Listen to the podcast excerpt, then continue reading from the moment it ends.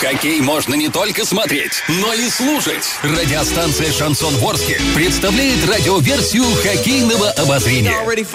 Каждый домашний матч хоккейный эксперт Константин Мусафиров выходит в прямой эфир после каждого периода и снабжает вас самой оперативной информацией. Не пропустите. Каждый домашний матч радиоверсия хоккейного обозрения на радиостанции «Шансон Ворске». Для лиц старше 12 лет. Самая оперативная информация из Дворца спорта юбилейный города Орска прямо сейчас в эфире будет озвучена нашим хоккейным экспертом Константином Мусафировым. Друзья мои, второй период э, в игре э, между Южным Уралом и Сканева уже завершен, как раз-таки с его итогами. Нас сейчас и более подробнее ознакомит. Константин, еще раз вам доброго вечера и, конечно же, передаю с большим удовольствием вам слово.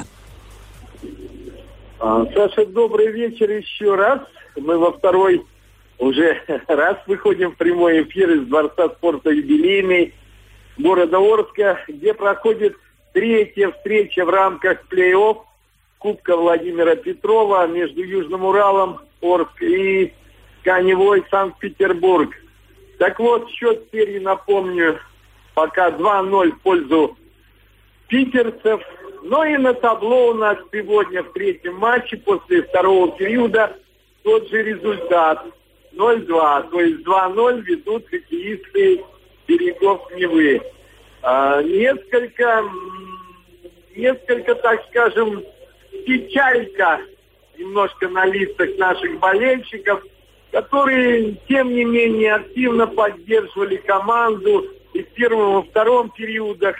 Но вот какая-то некоторая обреченность в действиях отдельных хоккеистов – прямо-таки проскальзывает. Посмотрим, что будет дальше. Так вот, напомню, что после первого периода гости повели в счете после броска очень эффектного броска дальней дистанции кистевого форварда Александра Щербины. Он попал в самую девятку. 1-0 повели на 12-й минуте гости. Второй период я говорил о том, что наша команда выстояла втроем против пятерых хоккеистов Санкт-Петербурга в концовке первого периода. И, казалось бы, это даст дополнительные силы и эмоции для того, чтобы переломить ход игры. Ведь первый период все-таки прошел при заметном преимуществе игровом и территориальным гостей. Но этого, по крайней мере, в первом первой части второго периода не произошло. По-прежнему инициативой, в общем-то, владели в большей степени гости. Наша команда пыталась контратаковать, но часто ошибалась в передачах, э, во взаимопониманиях игроков. А вот Денис Синягин играл и играл э, довольно часто, отбивая шайбы. Но на 31-й минуте он не выручил после броска со средней дистанции, неожиданного такого броска из-под защитника Южного Урала Владислава Цицуры. Шайба во второй раз влетела в сетку ворот Южного Урала. И вот только после, наверное, этой шайбы немножко более активно стали действовать в атаке наши хоккеисты. Упустил реальнейший шанс провести ответную шайбу форвард Денис Фахруддинов. Не сумел он замкнуть передачу при выходе 2 в 1. И, в общем-то, в дальнейшем, в дальнейшем питерцы дважды нарушали правила. И на 36 и 38 минутах э, хоккеисты с берегов Невы, в частности Николай Кныжов и капитан команды, отличный хоккеист, так скажем, Святослав Гребенщиков, который столько крови попил нашей команды в первых матчах в Санкт-Петербурге. Вот они один за другим отправлялись на скамейку штрафников. И, тем не менее, наша команда хоть и перевела игру в зону соперника, много гостила в зоне, э, пыталась разыграть шайбу доверного, бросали э, с дальней дистанции наши хоккеисты, но ничего это не принесло успеха. Да и, собственно, вратарь э, достаточно неплохо сыграл Никита Лысенков. Напомню, молодой голкипер.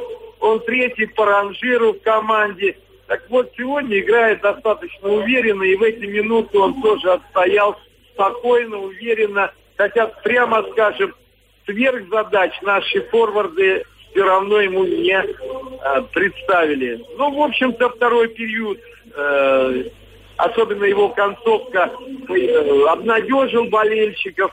Э, будем надеяться, что в третьем периоде это период, когда уже, как говорится, терять нашей команде нечего. Надо играть только в атаку.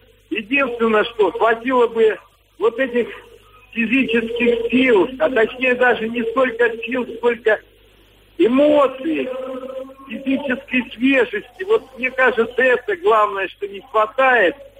Ну и, может быть, из-за этого и обреченность у отдельных хоккеистов появилась в действиях.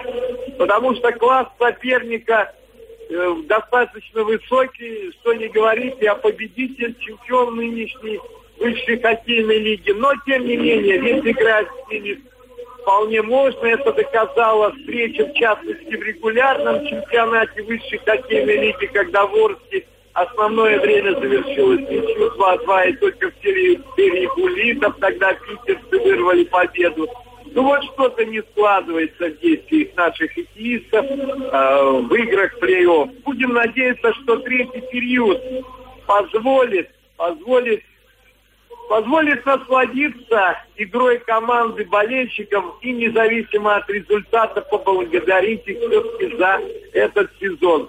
Но для этого надо очень постараться, чтобы наш болельщик по-настоящему оценил характер команды. Ну а пока счет в третьем матче плей-офф между Южным Уралом и Каневой 2-0 в пользу гостей меня пока вся информация, Саша. Константину, мы спешим сказать огромнейшее спасибо. Ну что, друзья мои, решающая 20-минутка. Решающая 20-минутка для Южного Урала стартует совсем скоро. Мы же от всей души еще раз напомню, желаем ребятам только победы.